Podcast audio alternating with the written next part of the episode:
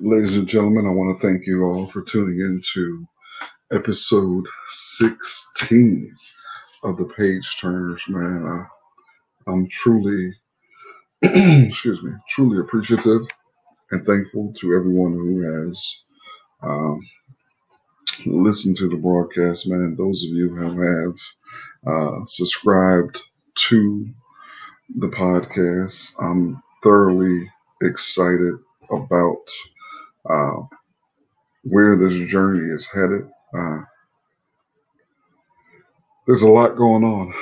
I need to get some do some housekeeping before I dig into um, chapter three uh, of Black Theology and Black Power by the late great Dr. James H. Cone. Um, more and more these days, man, uh, I'm seeing a need for James Cones. I'm seeing more of a need for Black Christians to take what many would call radical stances against what we are seeing currently is, um,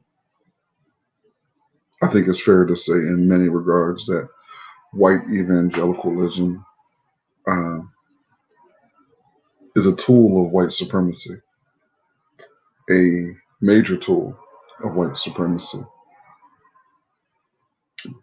And that's why I think there needs to be more voices like Dr. James Cone. If this is your first time tuning into the page turners, my name is Elgin Bailey, also known as Big L, also known as Mr. Catch 22. Um, this is not a Christian podcast, but I am a Christian doing a podcast. Uh, we'll be doing a number of book studies. It just so happens that season one happens to be Black Theology and Black Power. Um, the thing that sparked me to choose Black Theology and Black Power largely was the life of Dr. James Cone, but also his recent death. Uh, I felt like more people needed to hear his voice. I think his voice is incredibly instrumental and needed in this delicate and fragile time that we live in. Uh, at a time now where you have such great, great divide within the faith, and that divide is along racial lines, where you have one side uh, taking radical stances, saying, just preach the gospel, just preach the gospel, preach the gospel, preach the gospel. Don't worry about the, the, the, the, dead bodies in the street. Don't worry about mass incarceration. Don't, don't, don't worry about uh, the, the school system. Don't, don't worry about white liberals. Don't, don't worry about all these things don't don't worry about the need to to preach and teach black self-respect. Don't don't worry about that. Just just preach the gospel. And I say to that, it's easy to be in that position. It's easy to say preach the gospel when you come from a certain privilege, whether it's skin or economics. It's easy to say preach the gospel it's easy to say preach the gospel when you're sitting in a protected position. It's easy to say that. It's one thing to be hungry. It's one thing to be oppressed. It's one thing to be suffering. There's one thing that needs to to feel validated. There's another way to to to want to continue to fight just to show and prove that you are human. That's the other side to preach the gospel.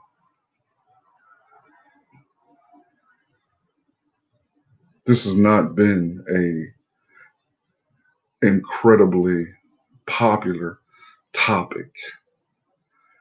Uh, and I say that, and I'm not talking about this particular book or this particular podcast, because I didn't come into this podcast looking for popularity. I didn't come into this podcast, man, looking for notoriety. I didn't come in this podcast looking for great uh, or, or some sort of financial gain. I came into this podcast to do this podcast focus spe- specifically on books because I believe there is a great gulf, a great need for Black voices doing book reviews, uh, audiobooks. There's a need for books being talked about from a Black perspective. There's a need for that. And I believe that the page turners will begin to light the path for others to begin to fill that void. So, again, to all you guys who have stood by, man, and, and, and supported me on this journey, we are on episode 16, man. The grind continues. We are moving forward. Uh, trying to think of any more housekeeping before I dig into try to finishing chapter three tonight. Um, let me see. School starts back up on Monday. So my semester begins on Monday. I have class Monday night. So I'm trying to decide how I'm going to do the podcast.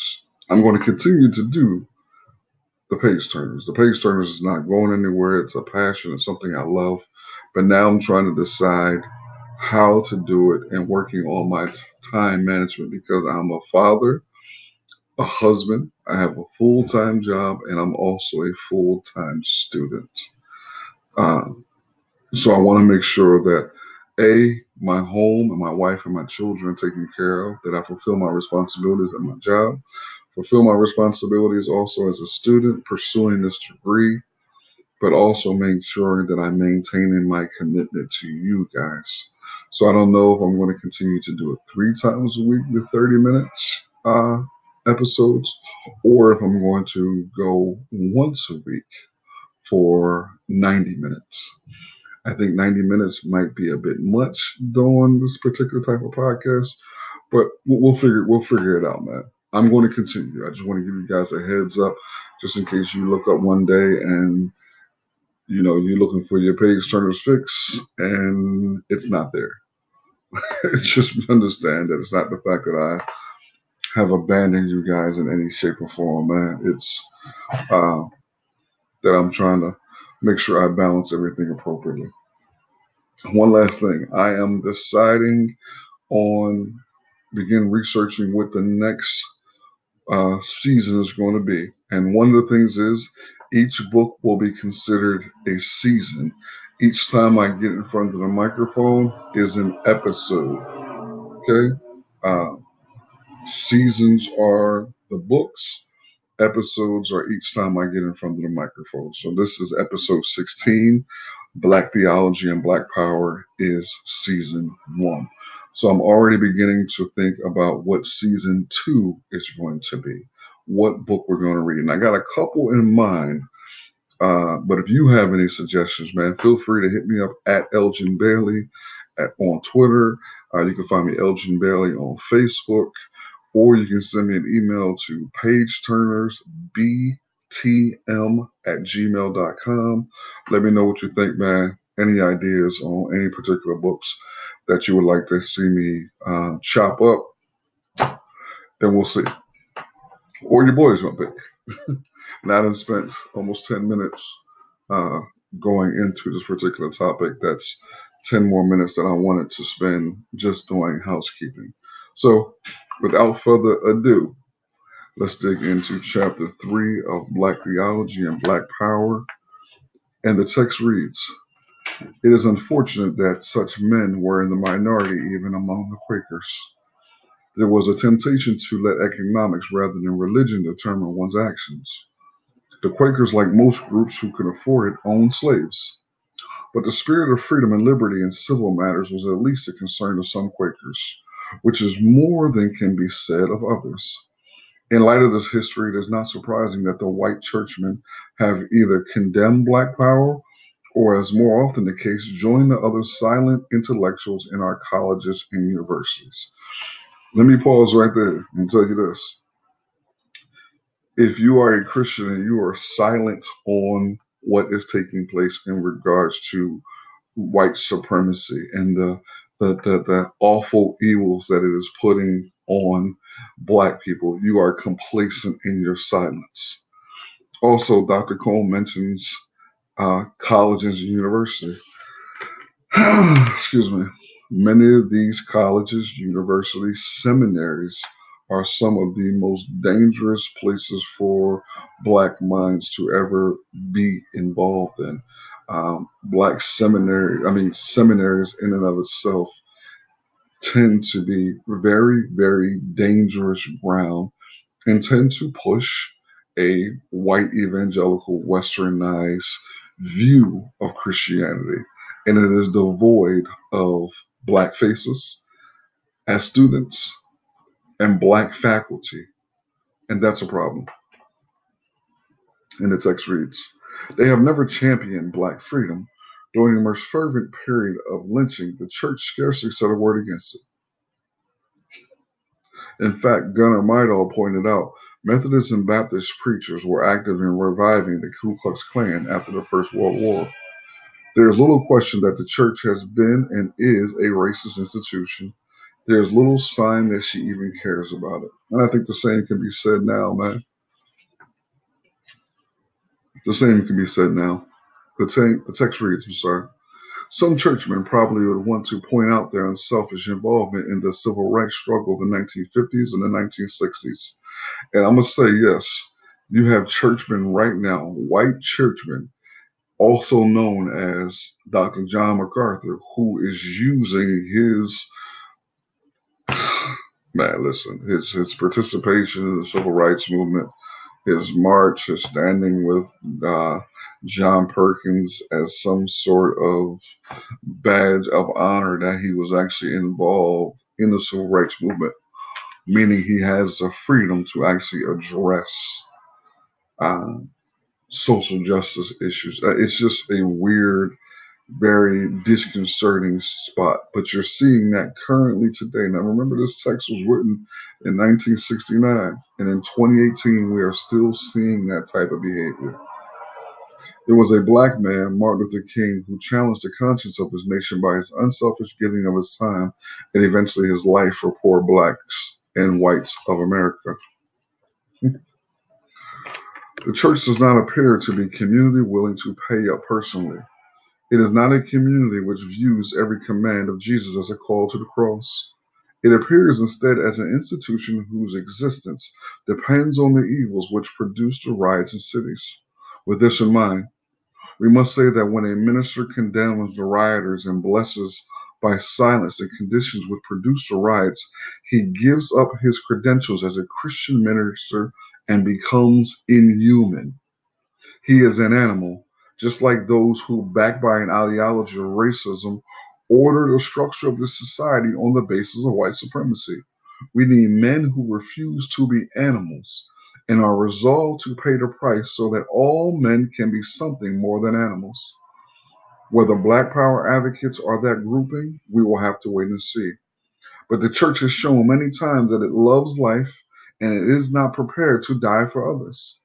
It has not really gone where the action is with the willingness to die for the neighbor, but has remained aloof from the sufferings of men. It is a chaplaincy to sick middle aged egos. It stands or sits condemned by its very whiteness. Dr. Cone is punching him in the mouth. Goodness. This leads one to conclude that Christ is operating outside of the denominational white church. The real church of Christ is that grouping which identifies with the suffering of poor by becoming one with them. While we should be careful in drawing the line, the line must nevertheless be drawn. The church includes not only the Black Power community, but all men who view their humanity as inexplicably related to every man. It is that grouping with a demonstrated willingness to die for the prevention of the torture of others, saying with Bonhoeffer, when Christ calls a man, he bids him come and die. Is there any hope for the white church? hope is dependent upon whether it will act from the depths of its being with God. What must I do to be saved? The person who seriously asks that question is a person capable of receiving God's forgiveness. It is time for the white church to ask that question with a willingness to do all for Christ. Like the Philippian jailers who put the question to St. Paul, the answer is the same for white church as it is to them. Repent and believe on the Lord and Savior Jesus Christ. There is no other way. It must own that it has been and is a racist institution whose primary purpose is the perpetuation of white supremacy. Man, do they understand how far that would go?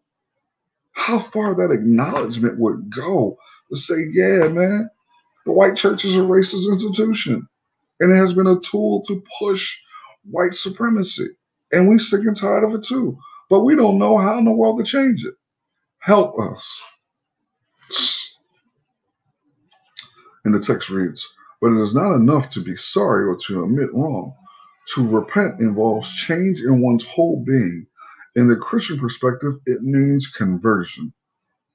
Speaking of Jesus' understanding of repentance, Bornkamm says it means to lay hold on the salvation which is already at hand and to give up everything for it.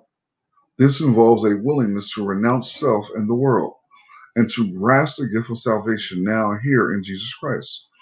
But there is no repentance without obedience, and there is no obedience without action. And this is always action in the world with Christ fighting the evils which hold men captive. For the white churches, this means a radical reorientation of their style in the world towards blacks. It means that they must change sides, giving up all claims to lofty neutrality. It means that they will identify utterly with the oppressed, thus inevitably tasting the sting of oppression themselves. It means that they will no longer stand silently or march weekly protesting, but will join the advocates of Black power in their unambiguous identification with the oppressed and with the revolution made by the oppressed. A racist pattern has been set, and the church has been a contributor to the pattern. Now it must break that pattern by placing its life at stake. Ah, excuse me, family. Mm-mm-mm. Okay. And the text reads In a culture which rewards patriots and punishes, punishes dissenters, it is difficult to be prophetic and easy to perform one's duties in the light of the objectives of the nation as a whole. This was true for the state church of Germany during the Third Reich, and it is true now of the white church in America, as blacks begin to question seriously their place in this society. It is always much easier to point to the good amidst the evil as means of rationalizing one's failure to call into question the evil itself. It is easier to identify with the oppressor as he throws sops to the poor than align himself with the problems of the poor as he endures oppression. Moreover, the moral and the religious implications of any act of risk are always sufficiently cloudy to make it impossible to be certain of the right action. Because man is finite, he cannot reach that state of security in which he is free of anxiety when he makes moral decisions. This allows an irresponsible religious man to grasp a false kind of religious and political security by equating law and order with Christian morality. If someone calls his attention to the inhumanity of the political system towards others, he can always explain his loyalty to the state by suggesting that their system is the least evil of any other existing political state. He can also point to the lack of clarity regarding the issues, whether they concern race relations or the war in Vietnam. This will enable him to compartmentalize the various segments of the societal power so that he can rely on other disciplines to give the word on the appropriate course of action. This seems to characterize the style of many religious thinkers as they respond to the race problem in America. Therefore, it is not surprising that the sickness of the church in America is also found in the mainstream of America religious thought. As with the church as a whole, theology remains conspicuously silent regarding the place of black men in American society. In the history of modern, American theology, there are few dissenters on black slavery and current black oppression among the teachers, writers of theology. And those who do speak are usually unclear. Too often their comments are not a replica or but a replica of current cultural ethos, drawing frequently from non-theological disciplines for the right word on race relations. More often, however, theologians simply ignore the problem of color in America. Any theologian involved in professional societies can observe that few have attempted to deal seriously with the problem of racism in America. It is much easier to deal with the textual problems associated with some biblical book or to deal objectively with religious pheno- phenomenon than it is to ask about the task of theology in the current disintegration, in- disintegration of society. It would seem that it is time for theology to make a radical break with its identity with the world by seeking to bring to the problem of color the revolutionary implications of the gospel of Christ. It is time for theology to leave its ivory tower and join the real issues, which deal with the dehumanization of blacks in America. It is time for theologians to relate their work to life and death issues, and in so doing, to execute its function of bringing the church to recognition of its task in the world. For the sickness of the church in America is intimately involved with the bankruptcy of American theology. When the church fails to live up to its appointed mission, it means that theology is partly responsible. Therefore, it is impossible to criticize the church and its lack of relevancy without criticizing theology for its failure to perform its function. Theology functions within the church. Its task is to make sure that the church is the church. The mission of the church is to announce and to act out the gospel it has received. When the church fails in its appointed task by seeking to glorify itself rather than Jesus Christ, it is the job of theology to remind her what the church truly is. For theology is that discipline which has responsibility of continuously examining the proclamations of the church in light of Jesus Christ. Dogmatic theology is the scientific test to which Christian church puts herself regarding the language about God which is peculiar to her. The task of theology, then, is to criticize and revise the language of the church. This includes not only language as utterly speech, but the language of radical involvement in the world. The church not only speaks of God in worship, but it is but it but as it encounters the world with the gospel of Jesus Christ. Excuse me. It is the task of theology to make sure that the church's thoroughly human speech, whether word or deed, agrees with the essence of the church. That is with Jesus Christ, who is God in his glorious approach to man in revelation and reconciliation. The church cannot remain aloof from the world because Christ is in the world. Theology, then, if it is to serve the need of the church, must become worldly theology. And that makes some of y'all uncomfortable just hearing that. This means that it must make sure that the church is in the world and that its word and deed are harmonious with Jesus Christ. It must make sure that the church's language about God is relevant to every new generation and its problems. It is for this reason that the definitive theological treatise can never be written. Every generation has its own problems, as does every nation. Theology is not then an intellectual exercise, but a worldly risk. Woo! American theology has failed to take the worldly risk. It has largely ignored its domestic problems on race. It has not called the church to be involved in confronting the society with the meaning of kingdom in light of Christ, even though it says with Tillich that theology is supposed to satisfy two basic needs the statement of truth of Christian message and the interpretation of this truth for every new generation. It has virtually ignored the task of relating truth of the gospel to the problems of race in America. The lack of a relevant, risky theological statement suggests that theologians, like others, are unable to free themselves from the structures of the society. The close identity of American theology with the structures of society may also account for the failure to produce theologians comparable to the structure in Europe, like Bultmann, Barth, and Bonhoeffer. Some try to account for this by pointing to the youth of America, but with that seems an insufficient explanation since their other disciplines appear to be hold their own. Mm-mm. Wow.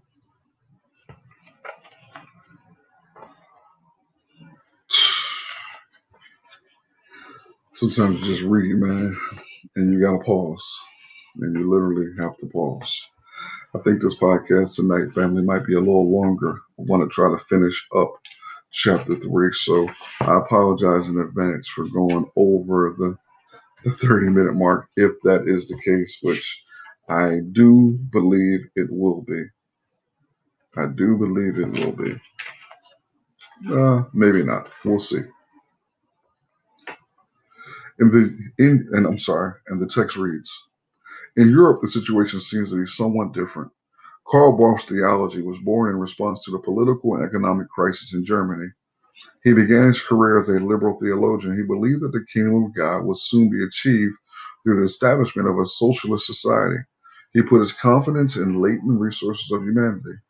And this meant that Barth, along with many liberal theologians of his day, believed in the adequacy of the religious man the adequacy of religion, and the security of the culture and civilization. The First World War shattered his hope of the kingdom of God on earth. The civilized man who was supposed to be moving steadily, even rapidly, toward perfection, had cast himself into the orgy of destruction. In the wake of the war came communism and fascism, both of which denied Christian values. As a result of the war and its aftermath, Barth felt that the problem of man was much more desperate than most people realized and would not be solved simply by changing the economic structures. For a while, Barth was in a state of shock. In particular, he was burdened with the task of declaring the Christian message to his congregation every Sunday. What could he say? People did not want to hear. He was quite sure his own man made philosophy or his own opinion. In due time, Barth was led with his anthropocentric conception of Christianity to a thoroughgoing theocentric conception. He was led from trust in a man to complete trust in God alone. He was convinced that he could not identify God's word with man's word. No human righteousness can be equated with divine righteousness. No human act can be synonymous with God's act. Even the so-called good which man does in this world counts as nothing in God's eyes. To identify God's righteousness with human righteousness is to fail to see the infinite qualitative distinction between God and man. The, distinguish, the distinction between that which is human and that which is divine. The radical change in Barth's theological perspective had nothing to do with the abstract theological thinking but with his own confrontation with the political and economic and social situation in Germany. It was the rise of a new political order that caused Barth to launch a devastating and relentless attack on natural theology. When American theologians picked up the problem, they apparently did not did so without really knowing that for Barth and his sympathizers, the natural the natural theology, theology issue was not merely an intellectual debate, but an event an event about the life and death of men. Observing the rise of Hitler during the 1930s, Barth saw clearly the danger of identifying man's word with God's word. Excuse me. To say that God's word is wholly unlike man's word means that God stands in judgment against all political systems. The work of the state can never be identified or confused with God's word. In Hitler's campaign against the Jews, an alien god dominated Germany. Men were being slaughtered on an altar. It was no time for a caption of lofty objectivity. When Barth and me, no natural theology, no blending of the Word of God, and the Word of God, the political implication was clear.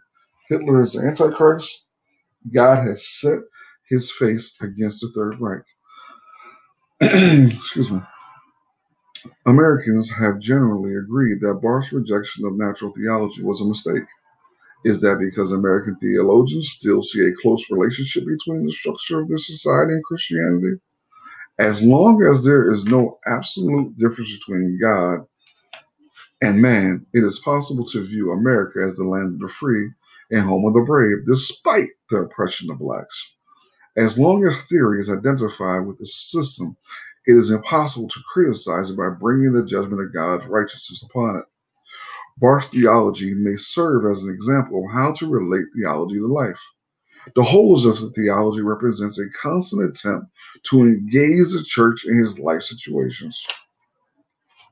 Its notable de- development is clearly a response to new problems with men face in work involvement. If American theology is going to serve the needs of the church by relating the gospel to its political, economic, and social situation in America, it must first cut its adopting dom- dependence upon Europe as a place to tell what theology ought to be talking about. Some European theologians, like Barth and Bonhoeffer, may serve as examples of how to relate theology to life, but not in defining our major issues. It has overlooked the unique problem of powerless blacks. In the new era of black power, the era in which blacks are sick of white people, white power, and are prepared to do anything and give everything for freedom now, theology cannot afford to be silent. Not to speak, not to do theology around this critical problem is to say that the black predicament is not crucial to Christian faith.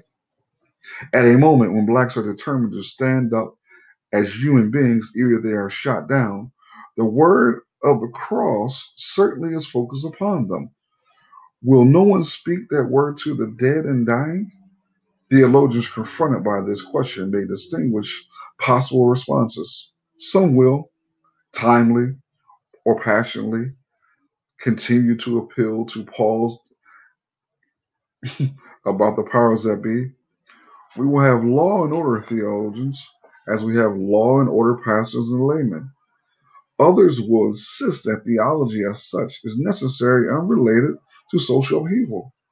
These men will continue as, a vac- as in a vacuum, writing footnotes on the Aramaic central of Mark's Gospel or the authorship of Theologia Germanica or on the pheno- phenomenon of faith. Could a black man hope that there was still others as theologians will join the oppressed in their fight for freedom? These theologians will speak unequivocally of revelation, scripture, God, Christ, grace, faith, church, ministry, and hope, so that the message comes through loud and clear. The Black Revolution is the work of Christ. If theology fails to reevaluate its task in the light of, of Black power, the emphasis on the death of God will not add the needed dimension. This will mean that the white church and Black theology Sorry. This will mean that the white church and white theology are dead, not God. It will mean that God will choose another means of implementing his word of righteousness in the world.